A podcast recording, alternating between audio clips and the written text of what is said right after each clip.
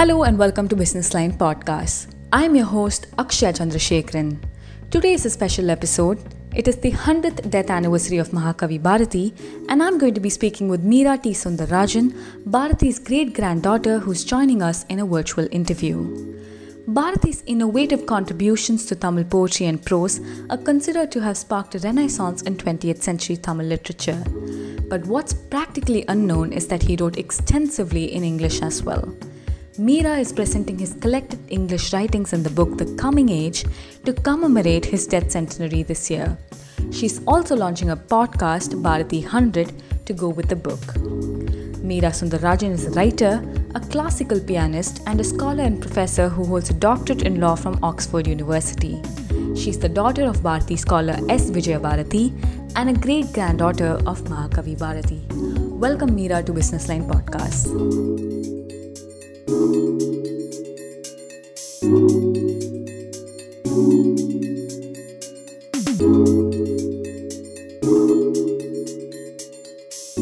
Personally think Bharati is still fully alive in public imagination even today. Children still dress up as Bharati to fancy dress competitions and they learn who Bharati is and what he looks like even before they learn Anna Avanna. He's still so integral to education and not just among school children and academic circles and Tamil scholars.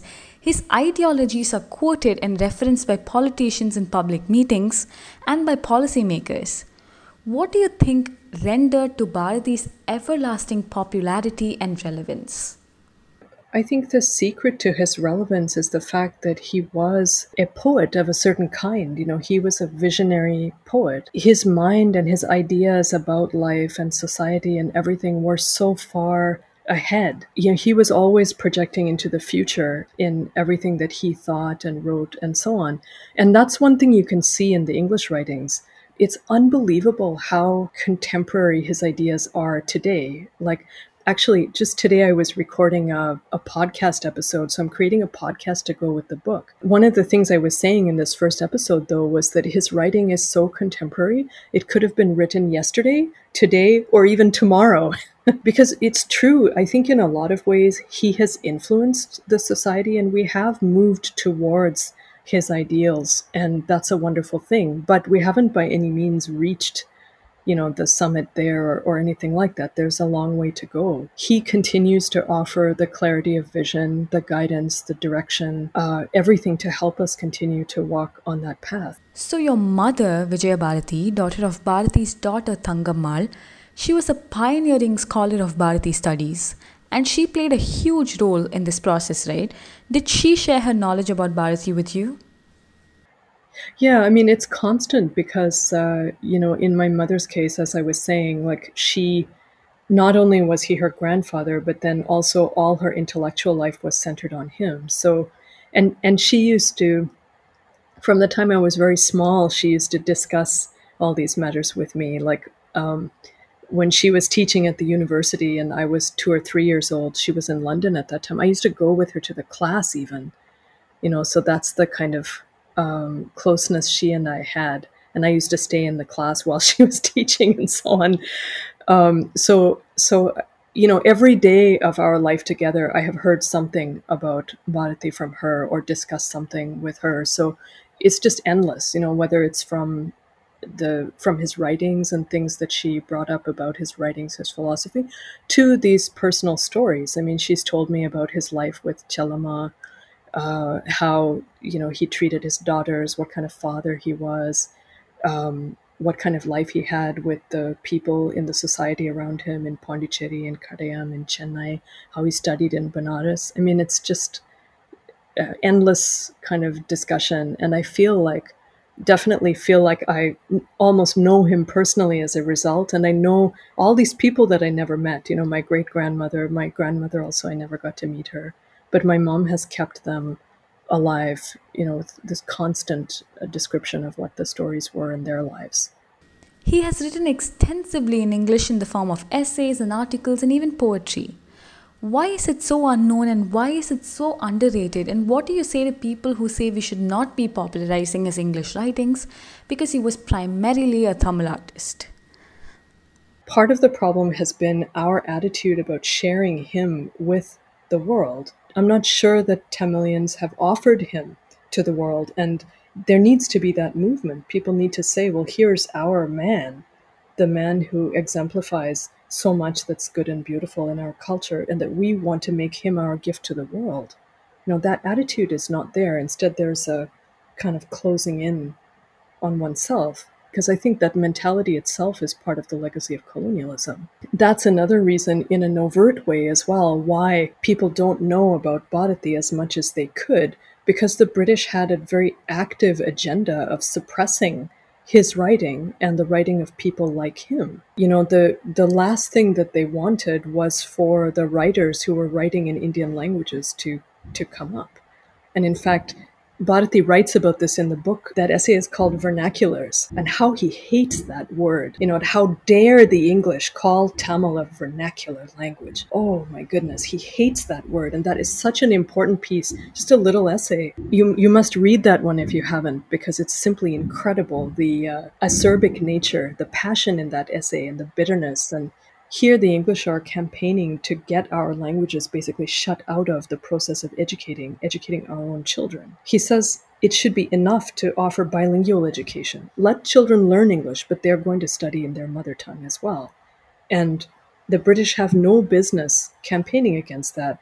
In fact, when they campaigned in favor of English, it's amazing the things that they said. Like he summarizes that. He says their position was that the Indian languages are not suitable for the modern world. There's no real reason why anybody should learn those languages instead of English, which has, you know, so much more to offer in the present context. And he just hated that. You know, he was so upset about that.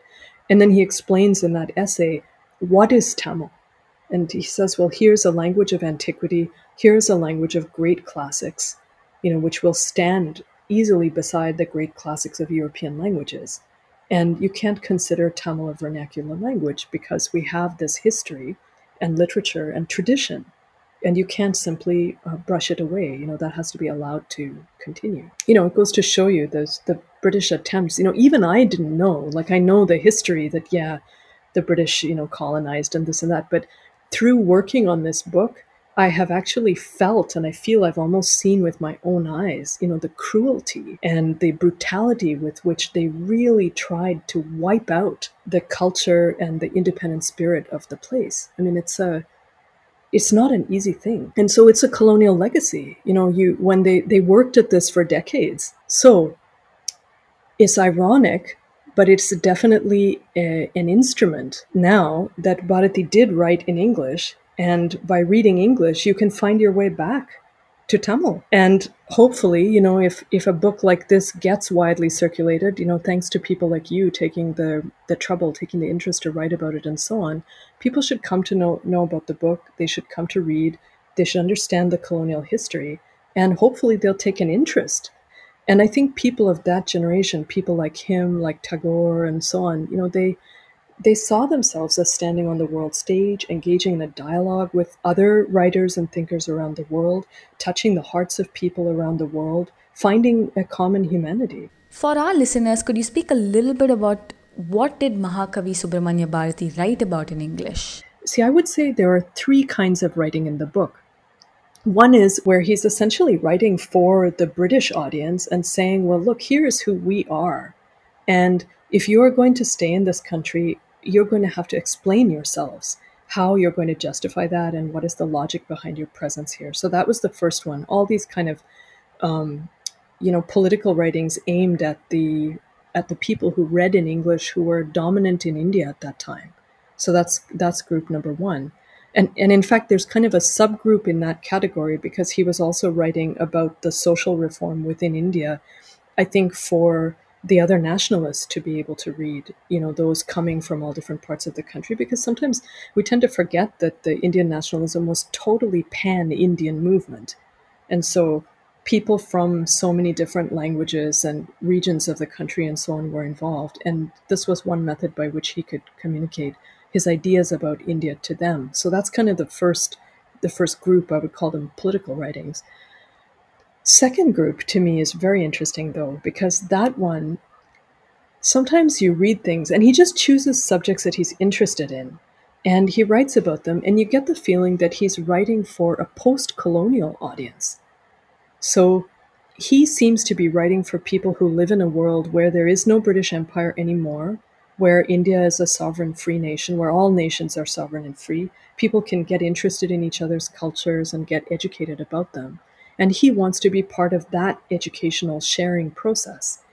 And you can see, you know, his translations of Tamil poems, his writings about Indian philosophical ideas, you know, those things I think come within that group, you know, that they're they are ways that people can learn about the culture and they're not sort of actively politi- political in that way. I mean, there's a political subtext because it's all also building up the value of the culture, showing the gems that are there in the Indian culture.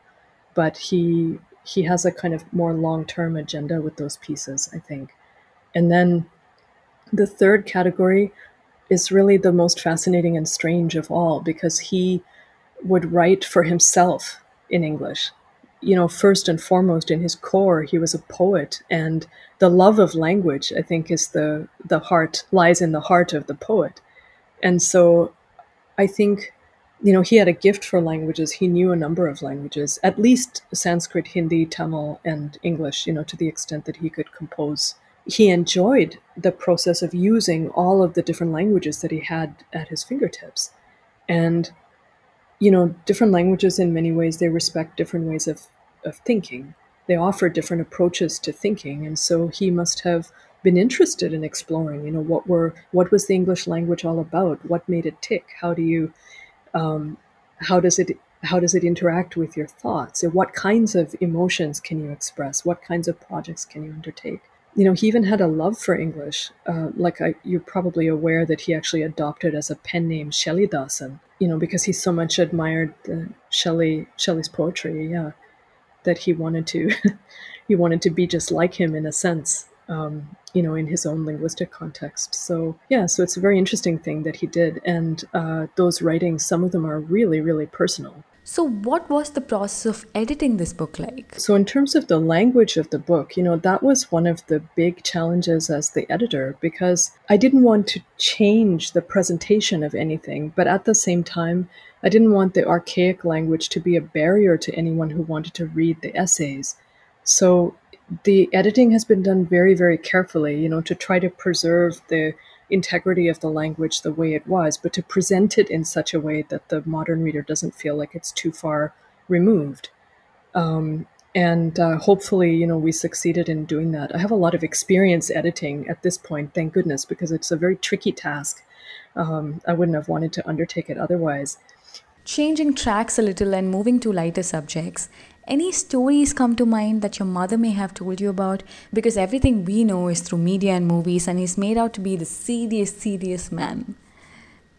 I think he had a tremendous sense of fun and play. And there, there's a story I can tell you. So, um, there's one story about a friend of his coming to visit him and his wife when they were in Pondicherry. And the friend came in and he's looking very tired and sort of stooped and exhausted and sat down and you know, took his uh, water and so on. And then uh, he, Bharati apparently said to him, Yeah, you're looking very old. You know, you're looking like you're really feeling your age. You know, look at my wife and me. I am about seven years old. And, you know, at a time when he was a grown man in his 30s. And so the friend was astonished and he said, Oh, how about your wife then? How old is she? Oh, Chelama, she is only five. So I think he had that sense of playfulness and uh, kept the inner child alive, you know, very much in spite of all the difficult experiences that he had. I was also wondering, most of Bharati's poetry have been turned into these wonderful songs. Is there like a family favorite? You know, I, I don't know whether a lot of people are aware that Bharati had his own way of singing his own poems. And he, so he actually had his own, he actually had his own music. And this was something that my mother wanted to uh, educate people on. She wanted to teach songs and so on. And she was singing, you know, actively right up to the time she died. She died suddenly, and so that project got abandoned. But she did a lot of teaching, and she taught me a lot. So I'm hoping to to do that too. But he had his own way of teaching, of, of singing, sorry, and then he taught the songs to Chelama and Thangama and Shakuntala in the house himself. They have continued teaching it to their children. So my mom in particular, Vijaya Bharati, she had learned all of Bharati's songs from Chellama and Thangama, and she preserved their way of singing the song. So it's like a family oral tradition of the song being sung in a certain way. It makes it a little bit difficult for for me to listen to other versions of his songs because his own way of doing it, he had a very you know particular way of doing. He does kind of integrate the folk elements and classical elements to make very memorable melodies and he uses all kinds of different ragas with immense power. So, to me, and my mother was a fantastic singer. So, when I would hear her sing Bharati's songs, I would just melt. It's that powerful. I mean, you can't imagine. So, it's very hard to listen to other versions, but he does compose in ragas, you know, both Carnatic and um, joint ragas with Hindustani music. And he does it in a very innovative way. Like sometimes you can't even identify the the raga, you know, that he's done it that cleverly. Very creative. The melody and the words they match each other perfectly. So the it carries the meaning in a wonderful way in Bharati's original versions. So I hope to do some work on that actually in the next, you know, in the coming little while because I have some recordings of my mother singing and some of other people in the family. I myself have learned some that's amazing, and I can't wait to hear some of Bharati's original compositions in your podcast. Where do you think he acquired this musical knowledge from? His father, maybe? I suspect so, because his father was a very learned um, man, like learned in cultural matters. And then, you know, Bharatiyar used to spend time in the court when he was a young child. So I think he would have heard a lot of music. And then when he went to Varanasi, he would have become um, familiar with Hindustani music there and he had a like he said music is the greatest wonder in the world you know so he had a deep love of music deep connection to music so multi-talented you know both in poetry and in music Thank you, Professor Meera. This has been a true honor and privilege. Any parting words before we wrap up? A hundred years after a person's death is a long time. For literature to last that long is actually quite unusual. Usually, after a period of 20, 30 years, the work starts disappearing or people lose interest and even noted writers. And in Bharati's case, that's not happened. If anything, you know, the interest is greater than ever before. And so I think that's something important to reflect upon now that 100 years have gone by. You know, who was this person and why is it that what he wrote is still interesting to people after such a long time? And in fact, it's growing in interest every day. I, I definitely think somebody a hundred years from now could be having the same conversation that we're having today. Hopefully, they'll be able to say, well, now society has moved so much closer towards the ideals of a person like Bharati, but you know, the relevance of his writing is, is not going away. And so I think that's what I would like, you know, people to reflect upon and take a sense of pride in and show him to the world. Let his light shine over the world. you for tuning in. If you like what you heard, share the link and check out our website thehindubusinessline.com and watch our videos on youtube.com backslash thehindubusinessline. My name is Akshay Chandrasekharan and you'll hear more from me next time.